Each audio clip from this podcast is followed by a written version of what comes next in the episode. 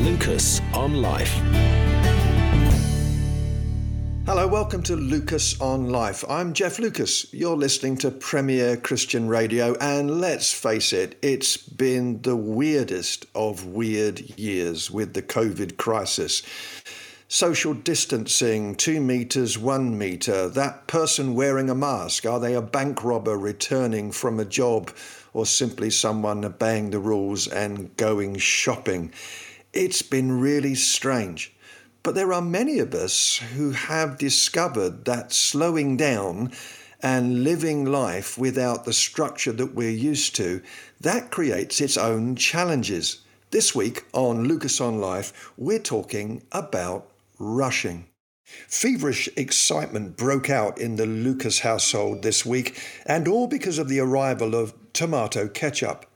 A confession like that probably paints us as a sad family that definitely needs to get out more if we get giddy and don party hats every time the groceries arrive. But this was no ordinary ketchup. The Heinz company, ever eager to improve on perfection, has produced what looks like an upside down ketchup bottle, with the cap on the bottom. This simple revolution means that the red stuff is always pulled down by gravity, and so no shaking is needed, and there's no delay when we want to garnish our eggs. The quick on the draw idea was born when Heinz asked customers how their iconic product could be improved. They told us that ketchup is perfect the way it is, said a spokesman. Their concerns were more about access. And so the boffins at Ketchup Central went back to the drawing board and the new packaging means that we now live in the age of spring loaded sauce. Ketchup ready when you are, chortles the label. Hallelujah! It's celebration time. As a quickaholic, my name is Jeff, and I haven't got time to tell you my last name. I've always found the two second shake and wait with the sauce so very frustrating. I eat at high speed as, as if I'm afraid that someone's about to steal my chicken, and I prefer the shampoo with the conditioner combined because it saves me time. And speaking of showers, I begin most days slightly damp because I don't like to hang around to fully dry off. Seconds matter, and I know that was too much information. When my computer takes longer than usual to download my emails, I twitch I know that life is a marathon designed to be a comfortable jog, but I tend to tackle it at a sprint. Ironically, by going fast, I end up being late. Trying to squeeze too much in before I drive to an appointment, I calculate precisely how much time is needed for the journey, fret all the way, pray for red lights to turn green, and arrive white knuckled, agitated, and late and I create complicated and yet more time consuming problems by reacting rather than responding, rushing with mad haste to press send in response to that irritating email. Perhaps, worst of all, rushing, life in the fast lane becomes a blur. Laugh out loud moments that should be savoured and celebrated are left behind in the dust as I move on to the next thing. My fear is that I'm going to continue to hurtle through the whole of my life at a rate of knots, which will then lead to my premature death. And when they throw me into the grave, my body will thrash around for three days just because of the momentum. My challenge isn't jet lag, I think it's life lag. As Lily Tomlin famously said, in the rat race, even if you win, you're still a rat. And so I'm asking Jesus, who was not only the Prince of Peace, but the Prince of Poise with it, to help me to break before I break.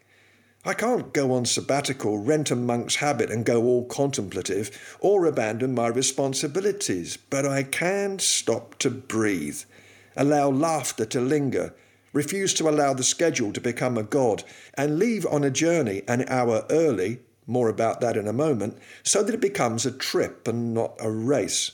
I can spend more time doing frivolous and useless things just for the sake of doing them. I can raise a glass to a sunset, go for a walk in the sea fully clothed, and read a novel, and not just a Christian one, for no other purpose than relaxation. Slow down. It's tough for all of us, and perhaps the current crisis has forced us to ask why is it that we find slowing down and that lack of structure so difficult? Dashing, it's not a good way to live. I stared at the envelope and tried to halt the rising feel of dread that sickened my stomach. Printed on the corner of the stern brown stationery was the logo of the Surrey Constabulary. Victor Meldrew like, I could not believe it. I'd been caught speeding yet again, the hapless target of a motorway camera. I won't make light of my crime and try to extract any humour from my being caught. Speeding kills people, and I was guilty. Never mind that I was only four miles over the limit, or that it seems that speed cameras have become a major source of income for local authorities these days. That's not the point. I was speeding. Last time it happened, I was forced to attend a speed awareness course. A sorry, shamed looking group shuffled into a lecture room for a three hour event designed to show us just how devastating speed can be.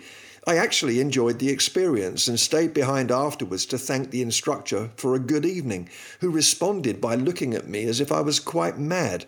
I graduated from the course, which was no great achievement because all you have to do is just be there, and vowed that I'd slow down, a pledge that I'm sad to say I quickly broke with my excessively quick driving. I tend to live my life at speed. I mentioned earlier that I eat quickly and I can't really think why. I wish I could say that I was raised in a large, hungry family where if you didn't eat your food quickly, it would be snatched off the plate, but it's just not true. And then I just race through my food because I tend to race through everything. I speed read, preferring to skim over sentences rather than fully digest the words. I multitask, steam through to do lists, and fume in rush hour traffic jams where congestion means that the one thing you can't do is rush.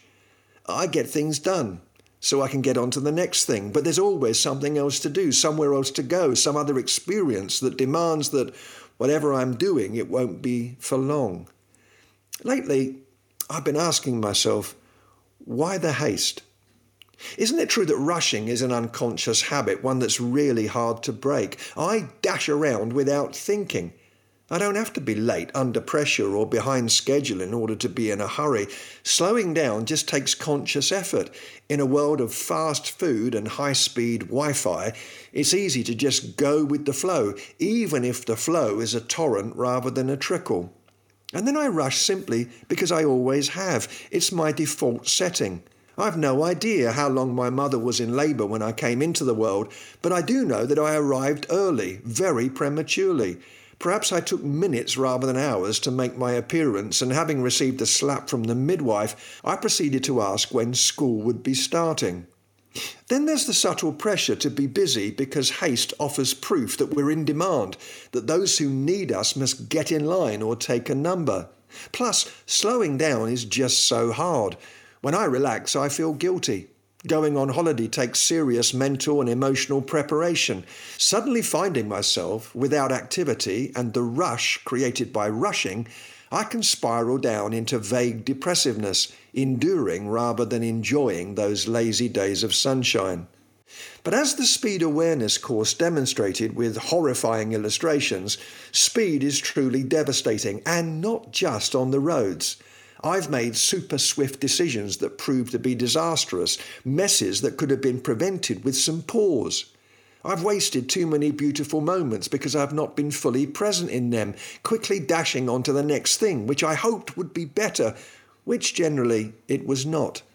Life lived like that becomes something to get through rather than an experience to savour. If I want to become more like Jesus, then a better rhythm won't be a luxury but a necessity. He knew how to say no. At times he evaded the madding crowds and commanded his friends to come apart for a while, presumably so that they wouldn't fall apart.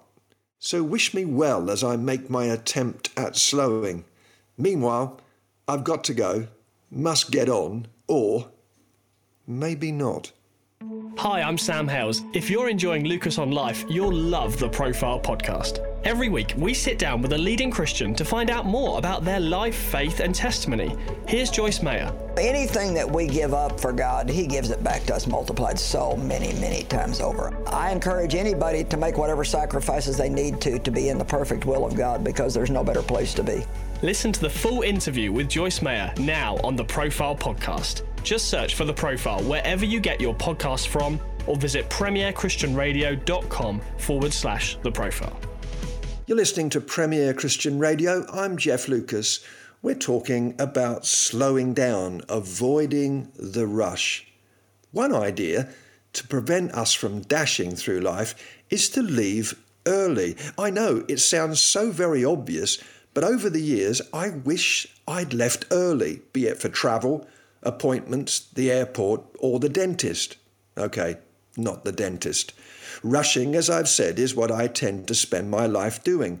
And it's mainly because of this one simple debilitating habit. I like to calculate how much time it will take me to get somewhere and then leave with exactly that amount of time to complete the journey. That means, as I mentioned earlier, that I'm constantly clock watching while getting to meetings at my church office, which is 28 minutes and 30 seconds away if the traffic is light and the one traffic light that I despise is kind enough to be green. This habit means that I feel frantic as I dash to the airport one hour 14 minutes if I don't go through the drive through place on the way for a coffee, hoping and praying that I'll be there on time, feeling massively stressed throughout the journey and arriving somewhat emotionally fractured. Ironically, in trying to achieve more, I achieve less because my head is brimming with anxiety and I waste the journey time. Instead of reflecting or planning, I'm too busy worrying that I'm going to miss the plane. I've also sprinted through airports to get to departure gates, and on one occasion many years ago, our plane had actually pulled away onto the runway.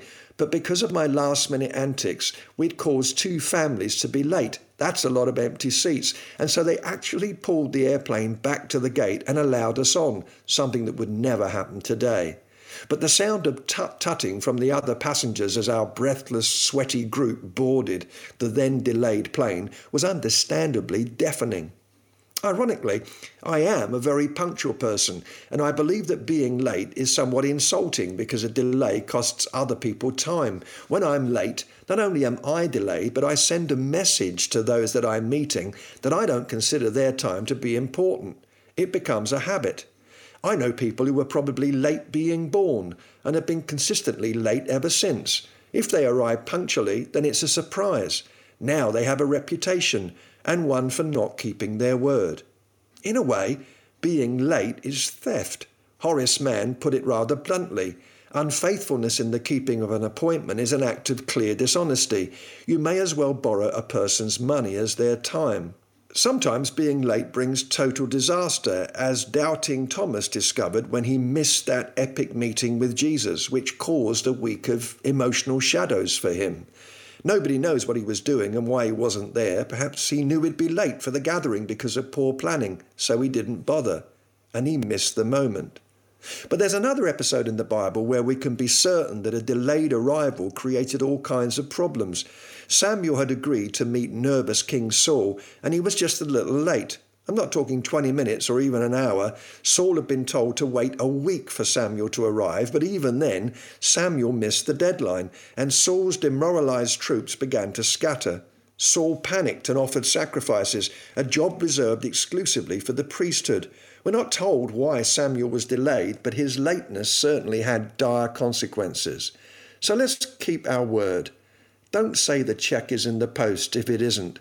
Leave early, be on time, and may God help us with all of that in mind to slow down and not live life in a dash.